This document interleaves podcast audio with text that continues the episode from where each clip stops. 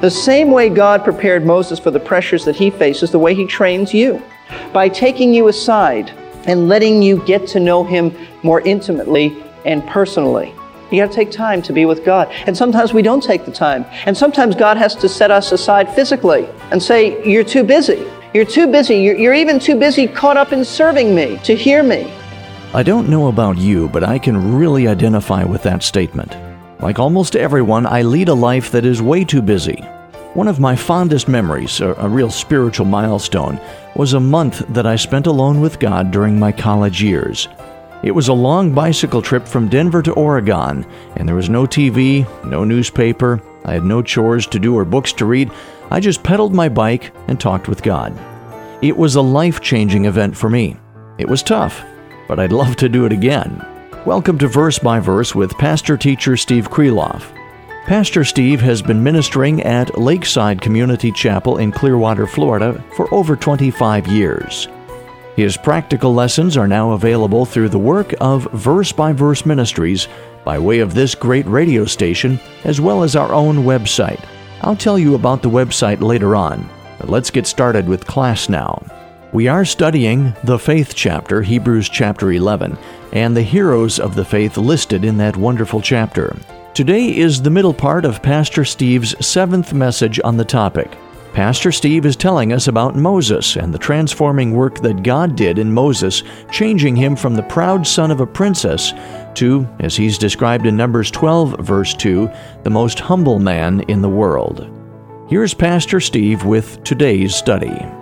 Stephen says in Acts chapter 7 that for the first 40 years of his life, Moses, and I quote, was educated in all the learning of the Egyptians, and he was a man of power in words and deeds. But you know what?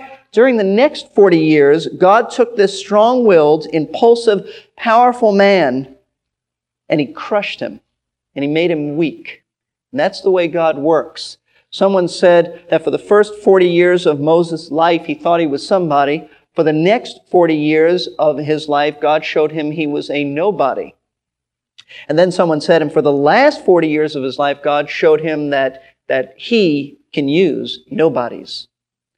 God had to crush Moses. For 40 years, he was a student in what I call Desert University, where in solitude, God taught him lessons of humility, lessons of patience, but primarily, God taught Moses who he was. Not who Moses was, but who God was. And Moses had to learn in relation to who God was, who he was. God crushed him, and that's the way God works. When he's going to use a man or a woman he crushes that man or a woman. It's not a pleasant thing, and we wish that there was an instant way to do this. Uh, but there's no instant way to do it. It's through suffering and a quiet period of time that you become acquainted with God. It is through rejection of others. It is through loneliness that you learn the things that God has for you. And that's what took place with Moses. Moses needed to become more familiar with divine wisdom. Moses needed to become more intimate with God. Moses needed to understand that he was absolutely a nobody and that God was, well, more than wonderful, as the song says. And so when God called him through the burning bush experience to return to Egypt and to Pharaoh, a different Pharaoh at this time, but to return to Egypt and Pharaoh and to say boldly, let my people go. He obeyed God and he went and he confronted Pharaoh and eventually led the children of Israel out of Egypt. And how did he do this? Let's look back at Hebrews chapter 11. How did he do this? He did it by faith.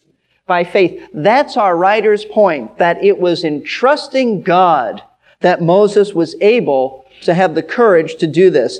He looked Pharaoh in the eye and instead of cowering in fear, which he would have done 40 years ago, he took an entire nation of about 2 million people and he led them out of Egypt. And how did he do this? Hebrews 11 verse 27 says at the end, for he endured.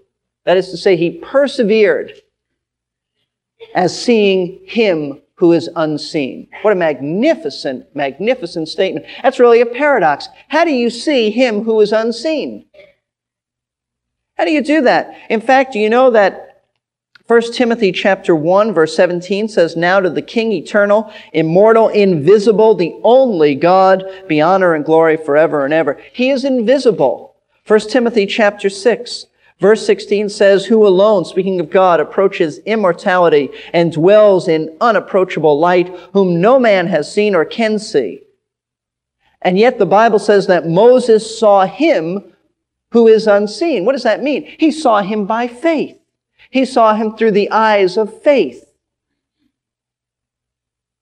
As you believe God's uh, word and you believe he's with you and as he promised to be, you focus on his character and you see him who is unseen. And that's what, that's what Moses did. You see, the, the Greek word that's translated seeing in Hebrews chapter 11 means more than a casual look or a glance.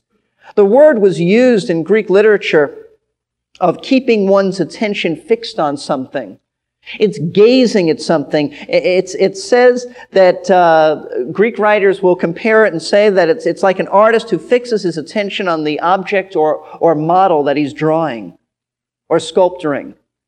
He pays careful attention. It's a fixed look. It's a look without uh, wavering and wandering. It's a look that pays careful attention.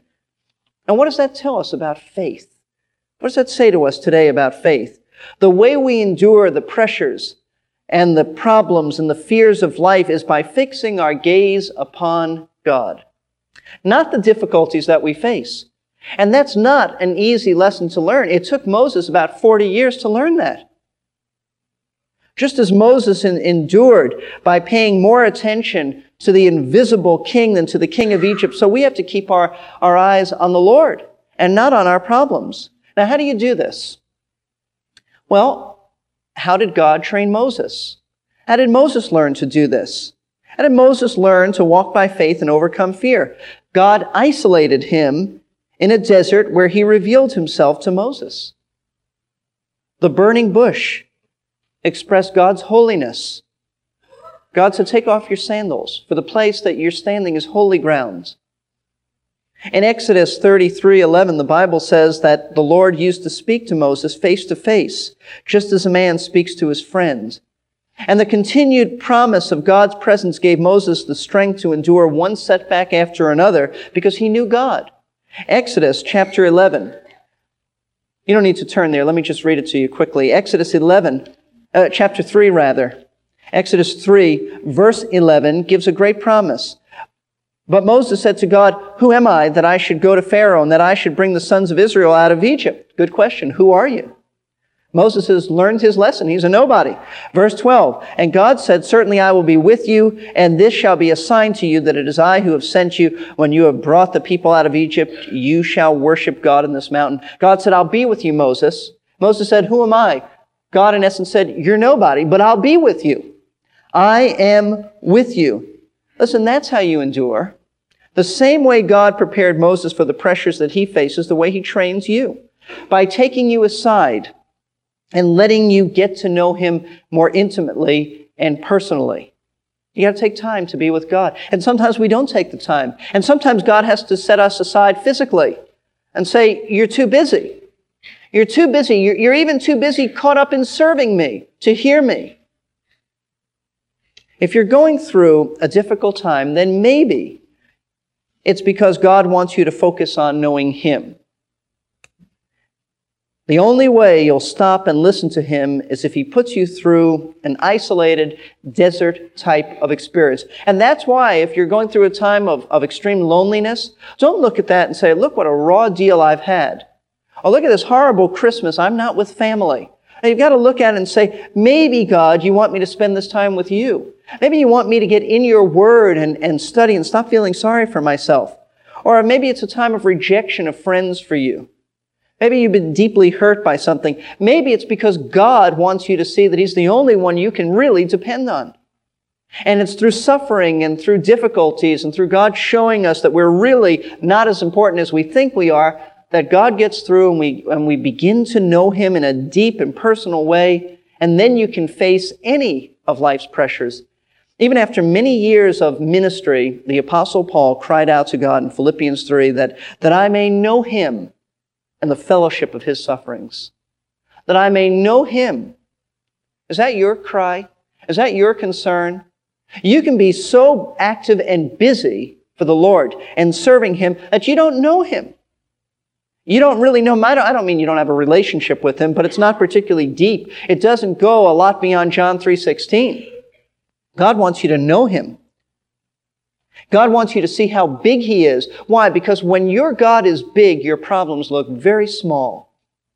And when in your mind, your God is small and he can't handle your problems, your problems are enormous. So you've got to get to know God in a deep and abiding and, and very intimate way. And then when you come out of the desert, you're ready to walk by faith because you now know God like you've never known Him before. And the bottom line is this.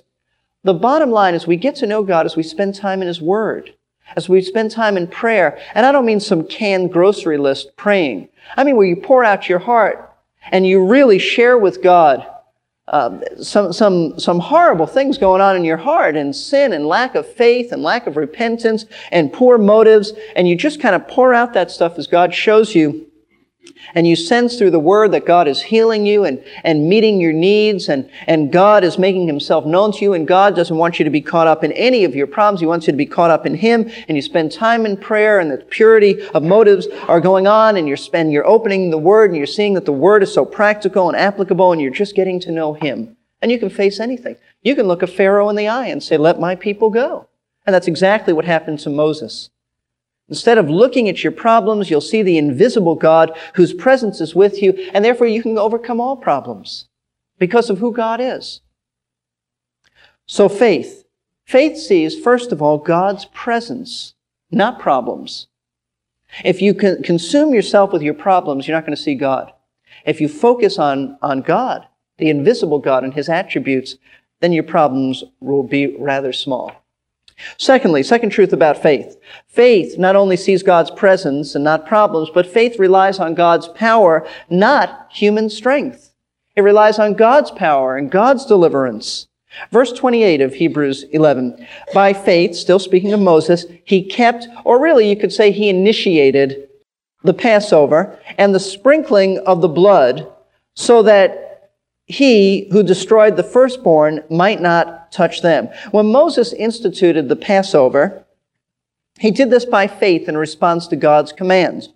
Now you remember, and let me remind you, if you don't, of the historical account in Exodus. Moses had approached Pharaoh many times saying, let my people go. And time after time, Pharaoh refused. First, he would say, okay, and then everybody's hopes would be up, and then he'd change his mind, and he'd refuse. And time after time, he, he hardened his heart, and he refused to submit to what God wanted. And as a result of his refusals, God sent nine horrible plagues upon the Egyptians, but Pharaoh still hardened his heart. So in Exodus chapter 11 and chapter 12, God revealed a tenth uh, just terrible plague upon Egypt, the death of all the firstborn in the lands. Now, God wanted to protect the Israelites from this plague of death, and they were instructed to kill a year old, unblemished male lamb and sprinkle its blood upon the doorposts and lintels of their homes. And when God said he would see the blood, he would pass over their homes and judgment would be averted. That's the basic story of the Passover. Now we look back at this with understanding. There's not a, a person here who couldn't figure it out now after many thousands of years of what was going on. We have more insight than Moses and the Israelites. We know that the blood of the animals was a symbolic picture of the perfect lamb sacrifice, the Lord Jesus Christ, the sacrifice for our sins. And today we know that God passes over our sins when by faith we accept Christ's death for us. We understand that. We understand that it's not just the killing of the lamb. Just like they had to take the blood and apply it, so we have to take the death of Christ and apply it to our lives. You don't uh, know the Lord just because you intellectually believe that the Lamb of God was slain. You personally appropriate his death for you when you believe that he died for me. It was for my sins that he died. But I want you to understand Moses and the Jewish people didn't comprehend all of this. In fact, they probably comprehended very little of this. To them, these Passover instructions must have seemed rather odd and strange. Think about it. Go take a lamb, go kill that lamb, go put blood. What, what are you talking about? That must have been very, very strange. But yet Moses obeyed and the children of Israel obeyed by faith. Why? Because faith relies on God's power and not human strength. They wanted deliverance and they went by God's provision. The deliverance of Israel depended upon them obeying the Passover instructions. It says in Exodus chapter 11, verse 1, about this deliverance, and I read it to you. Exodus 11, Verse 1 Now the Lord said to Moses, One more plague I will bring on Pharaoh and on Egypt. After they will let you go from here. When he lets you go, he will surely drive you out from here completely. They wanted that physical deliverance. They wanted to be gone. And so they believed what God said and they, in simple faith, relied on his power to bring about their deliverance from Egypt and not their own resources.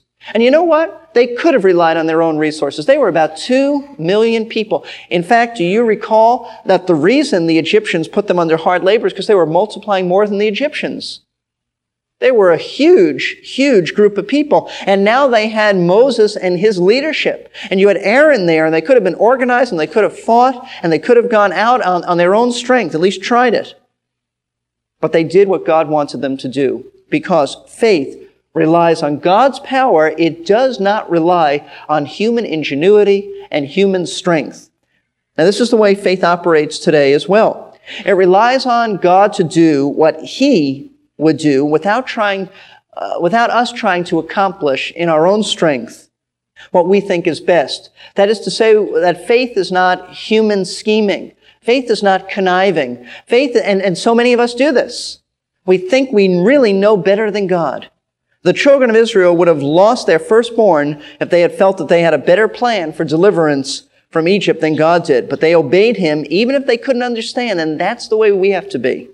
It's the way faith is. It trusts God even when we don't comprehend what God is doing. We don't even have a clue as to what God is doing. And yet we have to trust Him. We believe, you see, here's the key. We believe Him first before we understand Him. That's faith. It's not the other way around. It's not that I understand first all that God is doing and then I'll choose to trust Him. It's I trust Him first and then later I might understand what He's doing. I might not understand. But you see, there's a, there's a basic foundation here. It's this. God is always right. Just some verses. Scripture says His ways are not our ways. So I believe that.